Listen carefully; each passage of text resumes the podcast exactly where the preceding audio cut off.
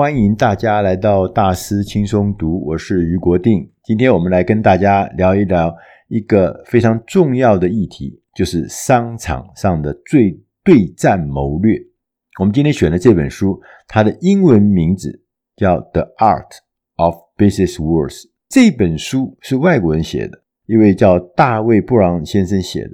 他写这本书呢，跟一般的商场对战谋略的书不一样，就是他特别加了一个重要的元素，叫《孙子兵法》，是用《孙子兵法》来讨论商场上原来是打仗的兵法，现在拿来在商场上使用。所以，我们这本书的中文我们翻译成“用《孙子兵法》看懂商场对战谋略”。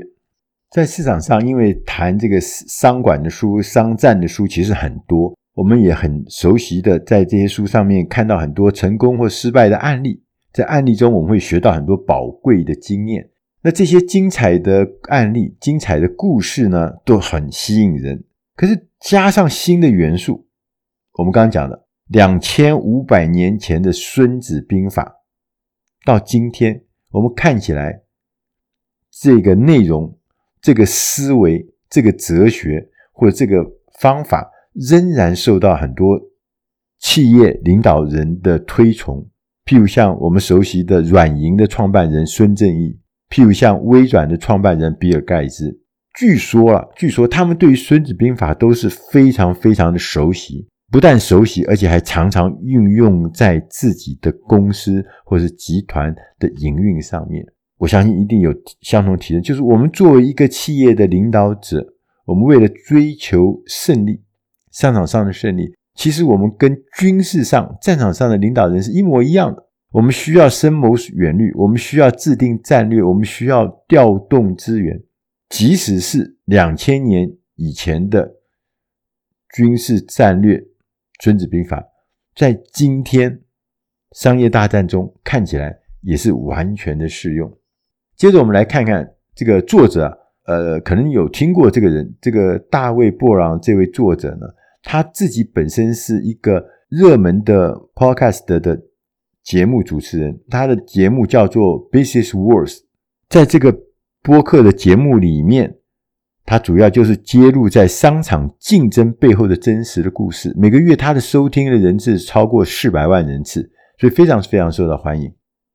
作者呢，举了几个重要的案例，然后配合上一些《孙子兵法》的重要概念，而很多的概念可能你我都听过，都熟悉。那我们来看看他讲的是什么。第一个，他举出了叫“多算胜，少算不胜”。多算，计算，你计算越多，你谋策越多，就容易胜。如果你少算，你没有搞清楚状况，没有计算周详，你就不会胜。这个是出自《孙子兵法·史记篇》。他说：“未战而妙算胜者，得算多也；未战而妙算不胜者，得算少也。多算胜，少算不胜，而况于无算者乎？吾以此观之，胜负就见矣。”所以大家从刚这句鳌牙的这个《孙子兵法》里面，它其实就是简单的告诉你，我们在跟敌人打仗之前，要经过周密的分析、比较、谋划。如果我们经过这些分析、比较、谋划之后，我们发现我们这一方占据的有利条件比较多，我们就可以推测，我们会拥有比较大的胜算。如果有利条件少，我们胜算就少。所以分析、比较、谋划是很重要的事情。对，你不可以没有什么事情都没有计划就冲进去，在里面胡乱搞。那在这书里面，他也举了一个例子。他说，我们常常进入一个新的市场，你要知道，绝对不会有对手会热情欢迎你，不会的。为什么？因为你是来跟他抢市场。你是抢消费者，所以呢，所有的竞争者呢都虎视眈眈的准备跟你呢战斗，所以呢，你要有充分的准备。第一个重要，你要比对手要有更大胆的愿景。他特别书中举的例子是福特，亨利·福特，大家知道，福特汽车厂的创办人亨利·福特，他在一九零三年就成立了福特汽车公司。当时啊，整个全美国在道路上面行驶的车辆不到八千部。一九零三年代，他的好朋友也是他的支持者，是一位做煤炭生意的人，叫亚历山大。亚历山大·马尔科姆森呢，认为未来啊，汽车一定会取代那个有钱人当时最流行的马车。但是福特呢，不是这样认为。他认为，其实重点不是在服务有钱人，也不是服务取代有钱人的马车。他认为，我要做的汽车是一个每一个人都买得起的汽车。所以当时呢，做汽车的不是只有他们一家，还有好多厂啊。所以他在竞争对手忙着不断的推出各式各样新的车型、新的车款的时候，福特只做一件事情，就是他只做他当时的一个车型叫 T，Ticket 的 T，T 型车，他要用最快、最有效的方式来生产同样的汽车，就是 T 型车，而且呢，要让汽车的价格越来越便宜，专心做一件事情，改进作业流程，改进设备啊，生产的速度更快。我查了一下资料，他说啊，这个车子在一开始的时候大概是卖两千四百块美金一部，两千四百块美金，但是它的同业大概卖同样的车子，大概要卖四千块到六千块，所以他就当时就一出来就比人家。便宜，然后他非常努力的不断不断不断的降价，因为他的效率生产效率越来越高。他以前是要几天才生产一部车，他现在可以做到几分钟就可以生产一部车，所以他最后的价格是三百五十块钱可以买到一部 T 型车。当然，这个三百五十块钱在现在看起来你不知道这什么意思，它大概就是。一个小学老师一年的薪资，就是可以让大部分的人他都负担得起。其实你现在看一下，在台湾，现在用小学老师一年的薪资可以买到一部车，这其实也是非常不容易的事情。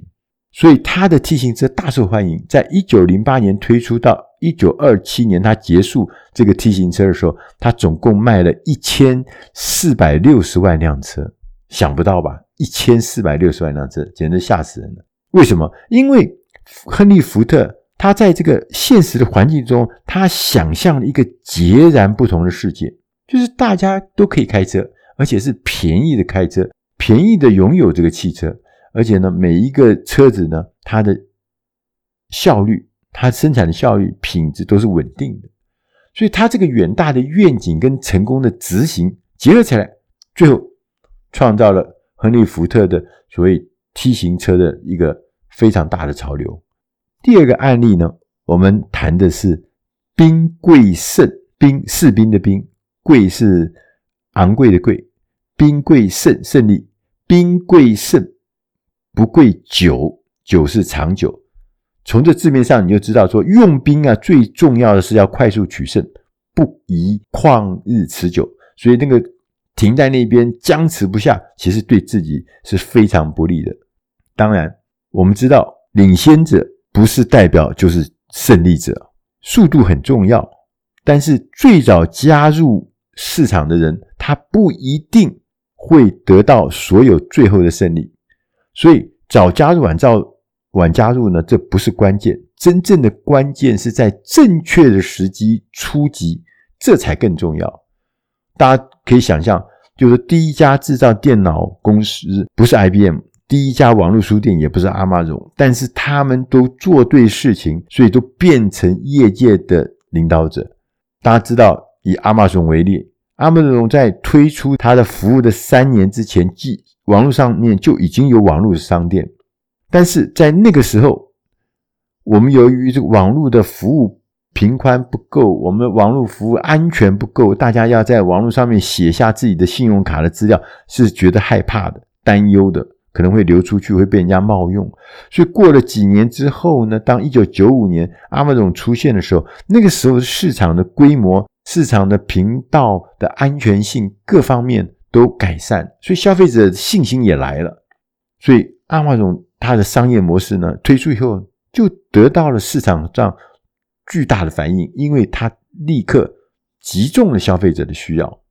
IBM 也是一样，它不是第一个发明电脑人，也不是第一个制造电脑的公司，但是呢，他用自己的优势，他说：“我不是卖机器，我最重要是帮客户解决问题。”所以，他所有的事情是从客户的需求上面发展应用学、应用电脑。运用在商业上面，运用在政府上面，运用在科学研究上面的这种电脑，所以后来呢，他后发先至，反而变成全世界大型电脑的领导者。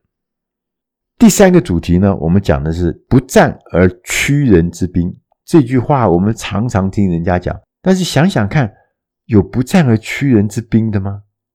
《孙子兵法》上说：“百战百胜，非。”善之善者也，不战而屈人之兵，善之善者也。这个出自《孙子兵法·谋攻篇》里面，他讲的就是说，其实你百战百胜，你打了一百多场战，啊，每一场战都胜利，你厉害吗？其实不是，这不是最好的，因为百战百胜，意思是你每一场战争都要杀伤很多的人，有人死亡，有人受伤。所以百战百胜不是最好的，最好的是你不战而能够使敌人屈服，这才是最好的。不要去兵戎相见，不要流血成河。你就算是得到了那个胜利，但那个胜利是付出惨痛的代价。作者呢，大卫布朗呢，还特别特别强调一件事情，他说打仗要胜利啊，不管是商场上还是在战场上面，你要维持你的战斗力呢，根据《孙子兵法》的说法。最重要的是后勤工作，这是才是你真正的优势。如果你的补给线、你的后勤做不好，即使你的士兵再多，你的将领再这么厉害聪明都没有用。对，你可以想想看，如果说一个军队在双方对峙，打到一半，突然发现没吃饭，饭来不了，子弹不够了，炮弹不足了。像这些事情，即使你是再厉害的军队、再厉害的士兵，确实没有补给，一切都免谈。那他也特别举了麦当劳的例子，就是麦当劳大家都耳熟能详，大家都吃过麦当劳。麦当劳，你回想它的历史，大致在一九五二年时候开业，他当时就做了一个叫做汉堡生产线的概念，就是这个生产线是很。干净的、有效率的厨房，大家可以在，包含你在你们家附近的麦当劳，你就会发现那里面进去，哇，厨房光亮亮的，全部是不锈钢的这个器具，然后呢，墙上有很多黑白相间的瓷砖、金色的拱门，然后呢，提供一个你喜欢的食物，而且呢，它整个的服务呢是有一致性的，而且呢，速度很快。所以说，你去麦当劳，在任何地方吃麦当劳，你很安全。我常常出国的时候，尤其到那个比较远的地方，你会看到麦当劳的招牌，你会觉得很开心。为什么？它有一致性，就是说那个口味、那个内容是你熟悉的，所以一致性跟速度。那他也创造了一个所谓的素食连锁店的基本的典范。但是我们从书上看到，麦当劳真正厉害的。真正的高招是成立了一家新的公司，专门来负责购地自建它的连锁店。也就是说，麦当劳大部分很多很多的连锁店，它的那个店子、那个房地产是他自己拥有，或者是他长期租赁来的空地，然后把它转租给那些加盟商。所以，麦当劳的创办人雷克罗克先生有说：“他说，我们麦当劳真正的生意其实是房地产。如果我们只是做餐厅卖汉堡这样的生意的话，其实我们早就关门了。所以你可以想象，当麦当劳的规模越来越大，它也就变成势力越来越强大，而它的背后其实是。”除了卖麦当劳、卖汉堡之外，还有一个很大的生意是房地产。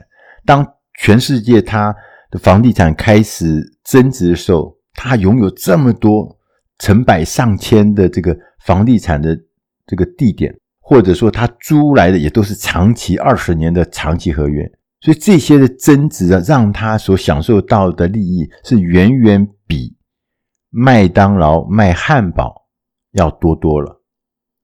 当然，麦当劳规模大，它的议价能力当然也就变大了，因为数量高嘛，数量多嘛，所以它买到的东西可以用最低的价格买到原料，所以让他的竞争更厉害，更有更有条件。所以我们刚刚讲的“不战而屈人之兵”，我不用天天去跟你打汉堡战，我也不用天天跟你去玩这个。什么价格战啊，什么叽里呱啦的事情，我不战，我在其他方面就布好阵、布好局，你根本就连抵抗的能力都没有，就不战而能屈人之兵。第四个主题我们要来讲的是立于不败之地。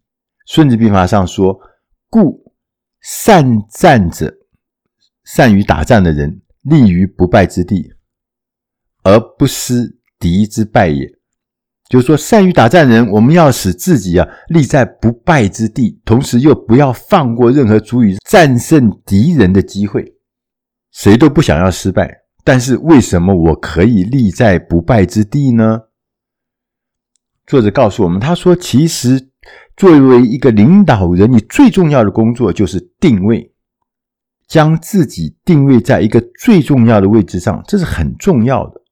如果你都搞不清楚你。”的定位，你搞不清楚你到底是在为谁服务，你就不知道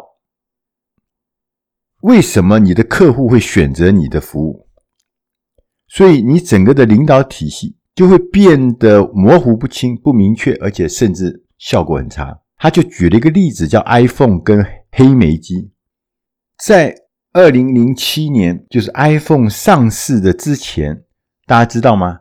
黑莓机基本上就是商务人士人手一支。那上面那个黑莓机，大家可能记得，方方的、宽宽的，上面最厉害的地方，它跟其他的手机或智慧型手机最大不一样的，就是它那个黑莓机上面有一个真实的键盘，你可以打键盘，完整的键盘。所以呢，它跟呃当时的 Nokia 最大的不一样就是有键盘。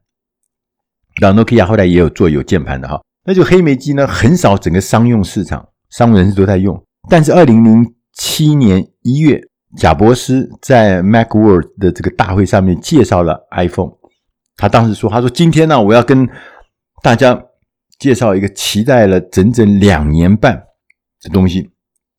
今天，我们也要同时发布三件同一个重量级的革命性的商品。”第一个这个产品是一个宽的荧幕，可以触控的 iPad。第二个产品是一个革命性的手机。第三件产品是一个前所未有的网络通讯工具。但今天我不是带了三件产品来，我是把这三件巨大的功能集合在一起，变成一台的设备。那这个东西呢，我们把它叫做 iPhone。我们重新发明了手机，在二零零七年，当时黑莓机，我刚刚前面讲，它就是市场上最当红的成功商务人士人手一机的黑莓机。所以呢，黑莓机的主管呢，听到了 iPhone 这个发布的时候，他也觉得，诶，这东西蛮不错的。但是他不认为这可以威胁到我的黑莓机，为什么呢？他认为黑莓机跟 iPhone 是一个不同的市场。他说：“iPhone 呢，有几个致命的问题。第一个，续航力，续航力太短。它呢用的是虚拟的键盘，大家都知道，iPhone 是要按以后会跳一个虚拟键盘。这个虚拟键盘用起来啊是没有实体键盘好用。同时呢，它的安全性也没有黑莓机。当时黑莓机最呃被人家称赞的地方，就是听说它传出去的 email 或传什么安全性很高。”很不容易被人家截取，所以呢，黑莓机的老板、黑莓机的负责人就认为，他说我们做的是 B to B 的市场，我们呢的对象呢是企业、政府组织，这是我的主要定位。所以呢，他们 B to B 的市场呢，这个买卖做生意的方法跟 B to C 是不一样。我们呢，是因为我们都是大客户嘛，B to B，所以呢，我们只要满足企业客户的基本要求。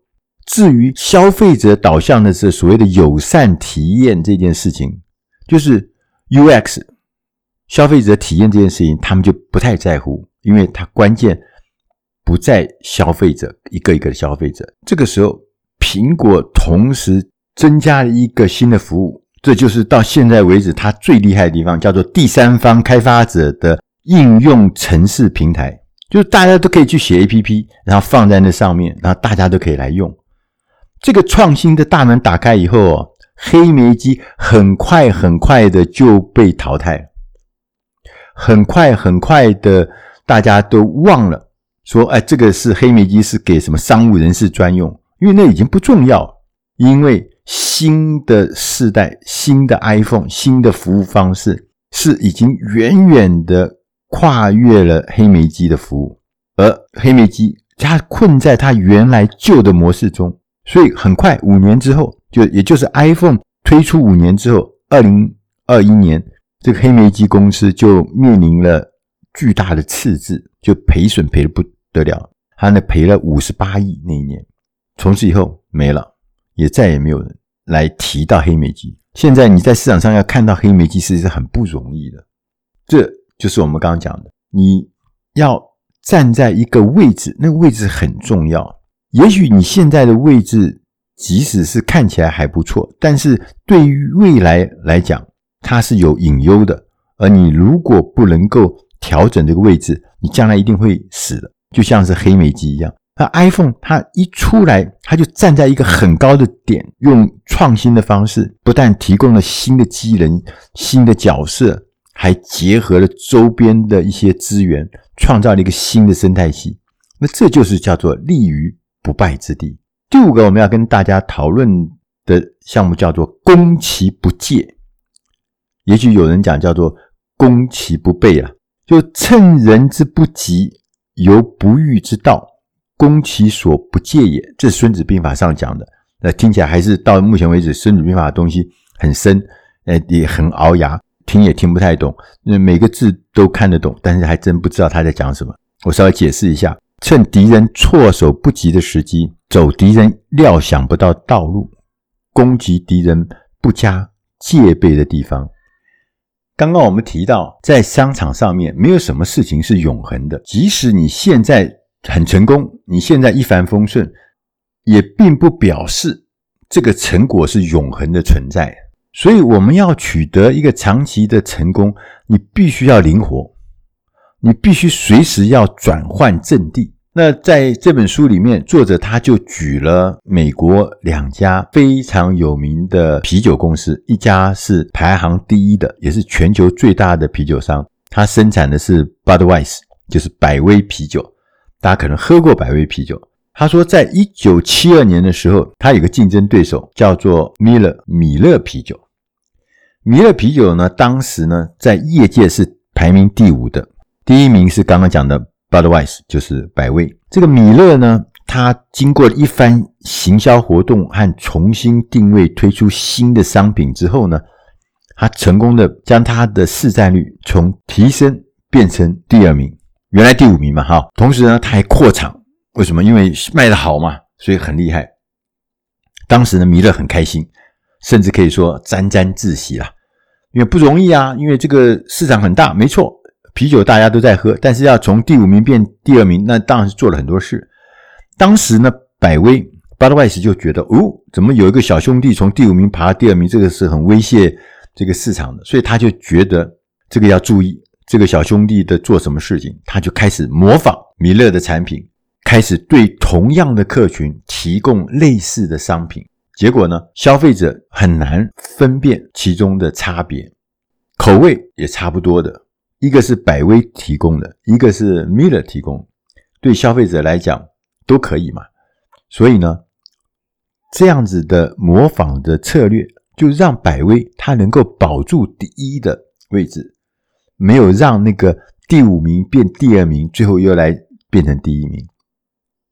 所以呢，我们常常讲说，哎呀，我们常看到很多商战，什么破坏式创新啊，让很多的新秀、一些比较低阶的公司，怎么样打败了一些老公司、有成就的公司。这是很有趣，但是其实，在现实社会中，真正最多的状况反而是老公司怎么样成功反击，让那些竞争者被这些老牌的公司踩下去，这才是真正常常遇到的状态。那这关键就是我们需要一个领导者，你必须要把大胆的精神跟敏捷的精神注入在你的公司里面。让你的老牌的公司有大胆的动作，有大胆的思维，有敏捷的反应，这才能够让你在市场上能够保持第一，保持你的成就。这就是《孙子兵法》讲的“攻其不戒”。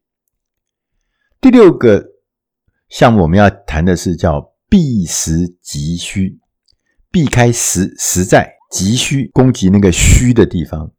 我再念一段这个很聱牙的这个《孙子兵法》，他说：“兵形像水，兵的形象跟水很像。水之形必高而趋下，兵之形必实而击虚。水因地而自流，兵应敌而自胜。”意思就是说，用兵的规律很像水，水流动的规律呢是避开高处，会流向低处。所以你用兵的规律也是要避开敌人坚实之处，要攻击他虚弱的地方。所以你看那个运动比赛或者竞技性的比赛，都是要攻击人家虚弱的地方。这本书里面他举的例子是大家耳熟能详，可能都听过的故事的西南航空公司。这家公司呢，是一九七一年成立一家很小型，在德州。的一家小型的航空公司，当时它成立的时候只有三架飞机。那当时它只提供一个很简单的服务，就是说它在德州，美国德州三个城市叫达拉斯、圣安东尼奥跟休斯顿这三个地方航线，就是这三个地方飞来飞去。那当时呢，因为它没有飞到其他地方去，只在德州里面飞，所以它呢符合了一个特别的规定，就是说，因为它没有跨国的服务，所以它不受。当时美国联邦法规的限制，因为不受联邦法规的限制呢，所以他就有很多事情呢，他可以自主做决定。其中最关键的就是价格，因为你的飞机是全美国跨州飞行，所以你的价格大家要有规矩，不可以乱定自己的飞机的价格。所以呢，西南航空就乐运用这样子的一个漏洞，它在价格上有弹性，对，它开始呢。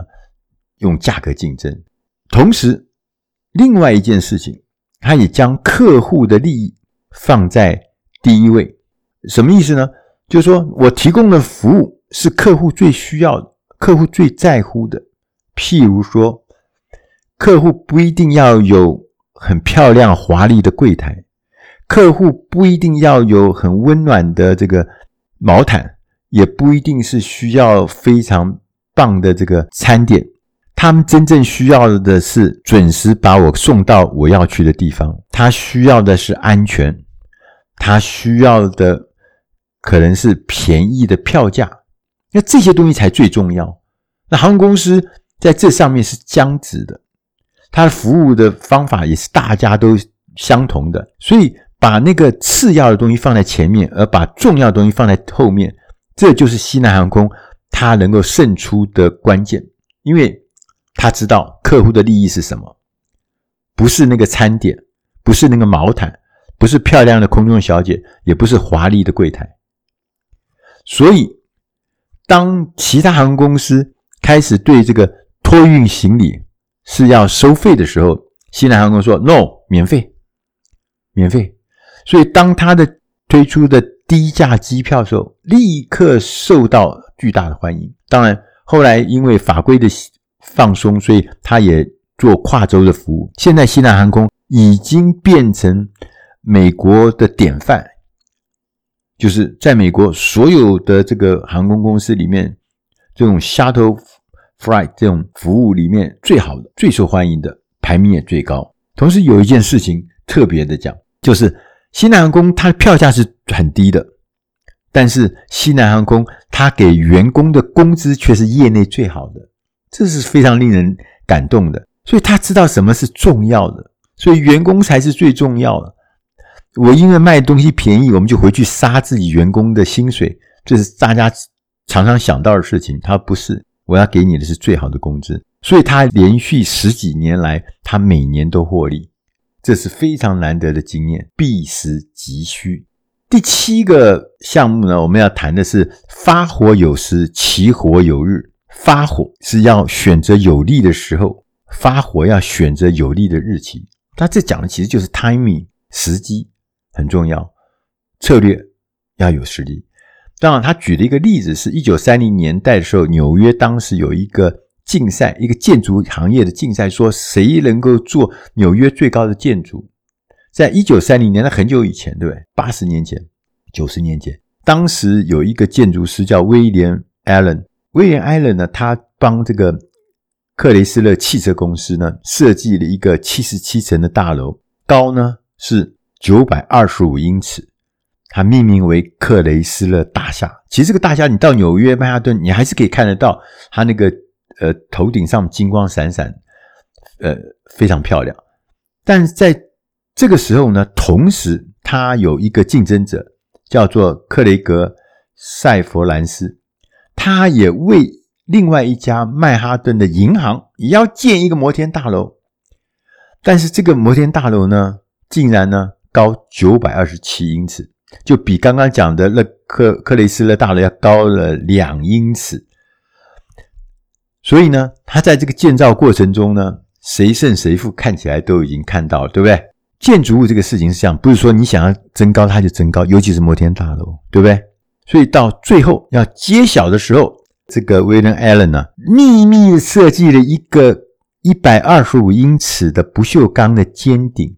当他把这个一百二十五英尺的这个尖顶放在他那个九百二十五英尺的大楼上面的时候，立刻就多了一百二十五英尺。世界最高的建筑，当时立刻就由克雷斯勒大厦所拥有。这里面就是要在有利的时间、有利的日期做对的事情，很重要。第八个项目讲的是上下同欲者胜，上下同欲者胜，意思就是我们大家。上下齐心协力的单位，这个团体它会得到胜利；上下交相贼的单位，勾心斗角的单位，互相攻击单位，怎么可能会得到胜利呢？所以，怎么样让大家齐心协力，这是很重要，是胜利的可能。那作者呢，举了一个例子呢，他更高了，更厉害了，就是你上下协力，不只是只是跟公司内部的上下协力，你有可能跟消费者一起上下协力吗？他举的例子是特百惠，特百惠大家都可能听过，也用过他的东西，它是美国一个很重要的家居用品的品牌。它最著名的东西就是做那个保鲜盒，用塑胶材质做的保鲜盒，有一个盖子，有大的，有圆的，有方的，有小的。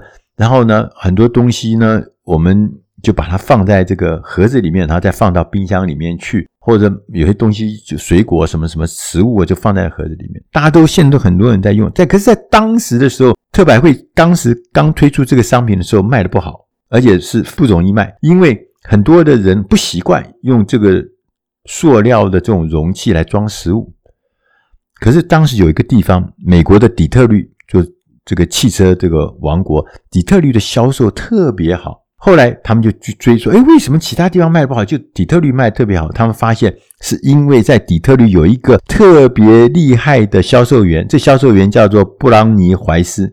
怀斯后来也曾经上过美国商业周刊的封面。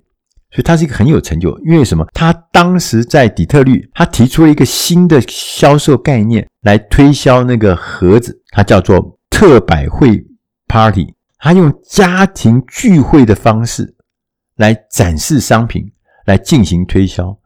在现在，我们说这种家庭聚会式的卖东西，我们已经耳熟能详，一点不稀奇。可是，在一九五零年代、一九六零年代，那在那个时候，他其实根本。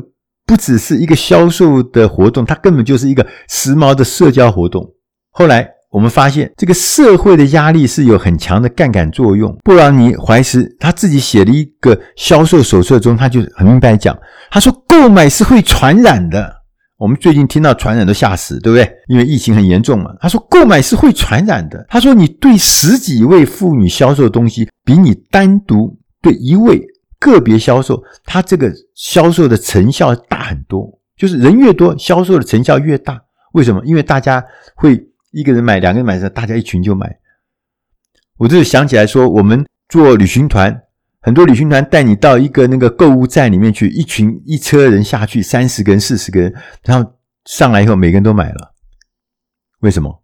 因为购买是会传染的。这个方式就是很简单的，透过这样子的 party 销售这个派对，让一对一的销售法变成一对多，可以快速大大的提高人员的业绩。这也就是刚刚讲的。上下同欲者胜，所以你要让上下同心协力，不只是员工，还要让你的消费者跟你一起站在同一阵线，让你所有的人都站在同一线，自然成果会很强。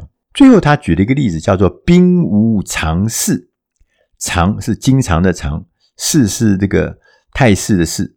他说：“水因地而自流，兵因敌而自胜，故呢。”兵无常势，水无常形。能够因敌变化而取胜者，谓之神。什么意思呢？他说水啊，它不会有一个固定的形象，它会因为地势的高下，然后呢，来制约它的流向。它不会停在那边，因为地有高下，地势有高下。他说你用兵也是一样，我们要依照敌人的情势、敌情来决定我们怎么做。的取胜方针是怎么调整？所以呢，用兵没有固定的方式。我还记得我们大家看明朝的时候，那个去打这个外侮的时候，这个明朝的皇帝是很厉害。出门的时候还跟你讲这个兵法要怎么打。你到了现场，你要按照我的打，还派了监军去看。有的人打了胜仗回来以后，监军那个太监跟皇帝讲说，他没有按照我们当时讲的方法打。虽然你打胜仗，他照样要治罪。你看昏庸到这种程度。他这上面讲的告诉我们，他说打仗是没有固定的方法，要像流水一样，没有固定的形状，要依据敌情的变化来实施正确的策略，这样你才有可能像神一样的用兵。作者呢，大卫·布朗他举的一个例子是 Adidas，就是爱迪达。爱迪达这个球鞋，你也穿过，我也听过，大家都知道。爱迪达的前身最早的时候是由两个兄弟成立的一个鞋厂。当时他的哥哥叫艾迪达斯勒，他自己是一个运动员，他有很多项目他很喜欢。当时他认为啊，这个运动鞋不是一双鞋子吃到所有的场合。他说，每一个运动鞋应该要有专门适应各种运动需求的这个设计，就是。跑步的、长跑的、短跑的不一样，踢足球的用的不一样，打篮球的用的不一样，所以每一种运动都要有专属的。当时在一九三六年，那也是很久以前。当时柏林奥运会的时候，他们因为兄弟两个是德国人哈，当时柏林奥运会的时候，达斯勒兄弟他们力排众议，提供免费的特别设计的运动鞋给美国的一位运动家，叫做杰西·欧文斯。当时他是在反对的声浪下，决定提供这个特别的球鞋给美国。他是黑人，这个运动家是黑人，杰西·欧文斯是黑人。当时他力排众议，他就给了。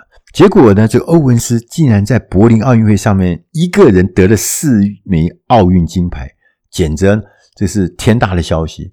所以相对的呢，达斯勒的兄弟的鞋鞋厂呢也一炮而红。后来二次大战就爆炸了。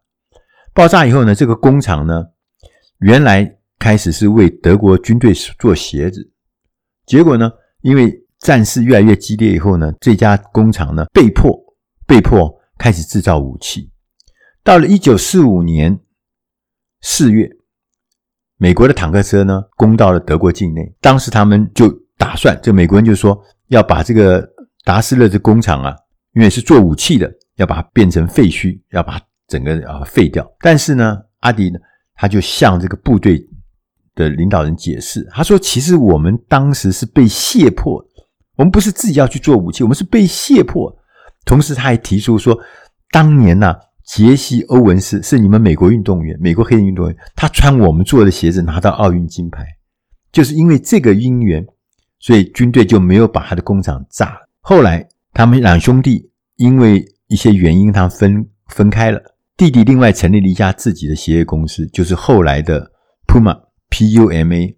我们翻译成彪马，然后呢，哥哥呢就是把这公司呢改名叫做艾迪达。兄弟两人，不管是爱迪达还是彪马这两个厂商，这两个品牌，后来都变成体育用品界的巨头了。